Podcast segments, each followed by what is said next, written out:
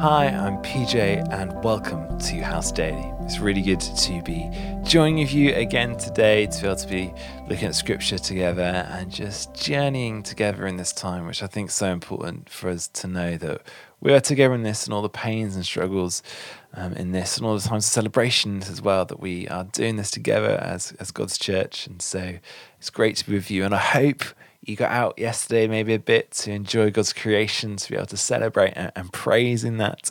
Um, it's a really good and joyful thing to do. Whether, like I said, that's going out for a nice long exercise, a bike ride. Um, I'm loving seeing um, on our walks when we often go out, which I get every day, and and the number of people who are grabbing those like um, rental bikes, which we've seen dotted around the city, and just taking the opportunity to just go for a, for a good long bike ride. And so um, hopefully you're getting out and enjoying that, whatever you're doing, and getting a bit of exercise, but just enjoying God's creation. Um, one of the things I'm really loving in a weird way doing is um, there's some uh, amazing people on YouTube who um, live on these amazing yachts and they're in the most beautiful locations. And it's one of my um, secret pleasures is just watching some of their, their like vlog. And they're in the most beautiful parts of the world sailing, and it's, it's I'm so jealous, but um, it's just great to just see um, God's amazing creation places I've never been before. Would love to go, um, particularly this time when we're only seeing a small sphere of God's world.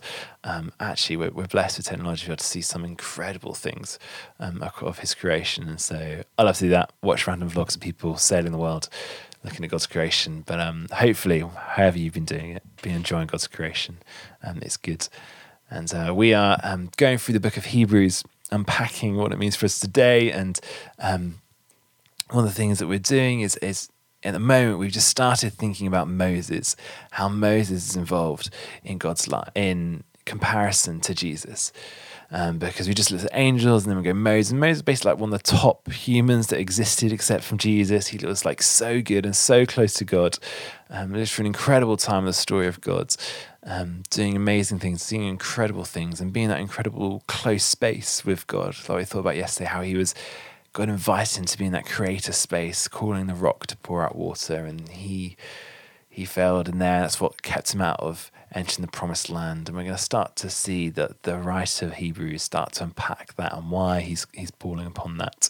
Uh, so if you've got your Bibles, we're in Hebrews chapter three. We're just going from verse seven to eleven today. A nice short section for us. So Hebrews chapter three. So as the Holy Spirit says today if you hear his voice, do not harden your hearts as you did in the rebellion during the time of testing in the wilderness, where your ancestors tested and tried me. Though for forty years they saw what I did, that is why I was angry with the generation. I said, Their hearts are always going astray, and they have not known my ways. So I declared an oath in my anger, They shall never enter my rest. It's an interesting snippet there. It's actually um, basically a copy of Psalm 95. Um, not word for word, but very, very close. And the author of Hebrews is pulling on this as part of the story of God and part of the story of Moses in particular. Um, and like I said, the Hebrews, the, the Jews at this time were in an incredible place and story with God. They've been just rescued from Egypt, where they've seen these 10 incredible um, miracles, the plagues. They've just seen God part the, the, the sea and walk through it. They are being led by this pillar of cloud by day and a pillar of fire by night. They've seen Moses go up top of a mountain into a storm and his face come down shining with tablets. And it's an incredible time. And you'd think, how can you not be in awe of God and following what He's doing? But in reality, that's what they do. They fail, they go astray, they make idols, they don't listen to the voice of God. And because of that, God says that that generation won't enter the promised land. Um, they wander the desert for 40 years, and it's only the next generation that actually enters the promised land. And it's, it's crazy to think that in that moment, that incredible part of God's story when some incredible things are happening. How can they fall astray? Uh, but they do. And it talks about it here, it's, it's that time of testing. Um, and you may feel like at the moment, to, this season is a time of testing, um, but often it's in those times of testing that we we we fall away from God. It's when life gets hard. It's easy to be a Christian when life's easy, when everything's going well, but it's harder when life is hard. Um, and what the author is doing here is is drawing upon the history of the people, the history of the Jews, as a reminder, as a source for them, so that they can live and follow Jesus. And he, he goes on into that a bit, and we'll look at that uh, another day. Um, but what I love here uh, that drawing on ancient wisdom for us as, as a guide. And there's that that phrase, that that quote, which has been accredited to way too many people. Who knows where it's from? But it's that that idea of a, a smart person learns from their mistakes, but a wise person learns from others' mistakes. Um, who knows who it was originally by? But it's a good bit of wisdom. But what's basically what the author's doing here. He's saying, look into the past. Look at the the lessons that the Jews had learnt through the wilderness and learn from them. And, and, and for them, he, author's speaking to this early stage of the church where they've seen incredible things. Some of them, the apostles are probably still alive. They know they've seen amazing miracles. They've seen incredible things happening today. And the author's reminding them just because it's good, just because we're seeing God move miracles and do amazing things, doesn't mean we're immune. Doesn't mean that we are immune we're not going to fall astray. Actually, we still need to be listening to God and following Him in this season.